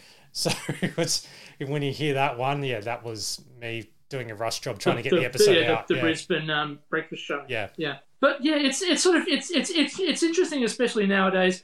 People are raiding their old VHSs and digitizing stuff. Personally, I've I've I've got a big plastic tub full of uh, audio tapes because like I taped a lot of Martin Molloy in the day that I haven't listened to in quite a long time, let alone digitize. So it's it's just it's interesting that it's all starting to just you know come back up and get shared with with everybody on the sly. Yeah. But and then, and then you get people like Tony Wilson going, "Have you got this in Yeah. your archives?" because and then you turn out that a lot of people didn't keep it originally. So uh, that's why always it's a vicious cycle. it's back to the start where you keep it yourself, keep it in your own collection, and then yeah, someone down the track would want it. uh, going back to hard quiz. First of all, I felt sorry for Paul getting that uh, um, uh, work out the song just by looking at the, the notes being Mm. plucked without the sound. That was cruel. Although, It although, was although really it, was, it was it was very it was very juicily delicious. Everybody singing "I'm a Little Teapot." Yeah. Um, uh, yeah. Once once the once the answer was revealed to be incorrect, I saw I saw the little dance you were doing, Hester. Mm-hmm. My little victory Yeah. dance. Well, I think I think I think that that might have been you, you. You might have been going. I've got this in the bag. I didn't mean to be like that. I didn't even realize I was dancing until I saw it back. I was like, I don't even remember. And then and then yeah, you you answered uh, neither here nor there, and um, yeah, the big brass mug was yours. How did it feel? Oh, I was honestly beside myself. Well, I did that massive scream. That just kept going. They edited it out. I couldn't stop. I don't know what. That's right. Thanks for And playing started- It was so long, but I couldn't stop. And I was just like, oh my god, I'm still screaming this. Like, and yeah, and then then it came to its natural end, and I was just like, oh my god. And then I almost I was like, do you want me to do that again? I'm so sorry. And they're like, no, no, no, no, no, it's fine. I'm so sorry. I just, I just, um, I love hard quiz. So you guys don't watch it, but I do. I love it. I love quizzes. So I watch all quizzes. I watch Mastermind. I watch letters and numbers. Well, yeah, I I was I was going to ask, are, are you going to try and make it the double, and you know maybe do, you know, something working dog related for uh, for Mastermind? Get the get the uh, get the big glass bowl next to the big brass mug. I've got um, strict instructions from my hubby to next time win some bloody money. Oh, tough, tough luck. 'cause, I mean, like mm. ABC and SBS. I mean, what money, you know? you can't. No, so the chase. I'm in line for the chase. I nearly got onto Million Dollar Minute, and then they stopped recording. Oh. Wow, that's a uh, while ago. Yeah. Well, yeah. Look, look. be- Best of, best of luck with whatever quiz show you're on, and uh, Yeah. you know, be sure to let us know. And if I win or if I'm doing well on there, I'll do one of those. Yeah, nice, Mickey. Um, yeah, Nick Molloy, shit scared, thumbs up. Yeah. So good. So that wraps up this episode of Loose Talk, Foolish Behavior. Hooray, we finally got that. Very So loose this very episode is very, very loose. So um, uh, this really didn't have a set thing. Uh, there was actually a couple of things that we kind of skipped over, but we might do another one down the track or even a quiz. We'll see what happens. So you're more than welcome to come back on, Hester, for that. And also you, Mason, uh, get another viral video going. Go on. Yeah. Scandal. We want scandal. We want Daily Mail crap. Done. Done. Done. All right. Well, again, uh, thanks for listening to this very long episode. Thank you, Alison, Kim, and Daniel. Thank you again, Hester and Mason, for coming on as well. My name is Matt, and thank you for listening. Check out all our socials. We're on everything. So, uh, Make sure to subscribe to us because we will be back with something eventually. yes, exactly. All right. Catch you next time. See ya. Bye. Bye. Thanks, guys. Bye. Bye. Thank you for listening to the Champagne Comedy Podcast, created by fans for the fans. For more information on this podcast, please visit champagnecomedy.com. Produced by Matt Fulton Productions, mattfulton.com.au. Are you just trying to get us on Sizzletown with that pod fart? yeah. Oh, also, one more thing. Thank you so much for appearing to uh, Tony Wilson. Yes. so, I forgot him. Yes. Oh no! oh well, man. he decided not to stick around. I wonder how the soccer game's going. All right.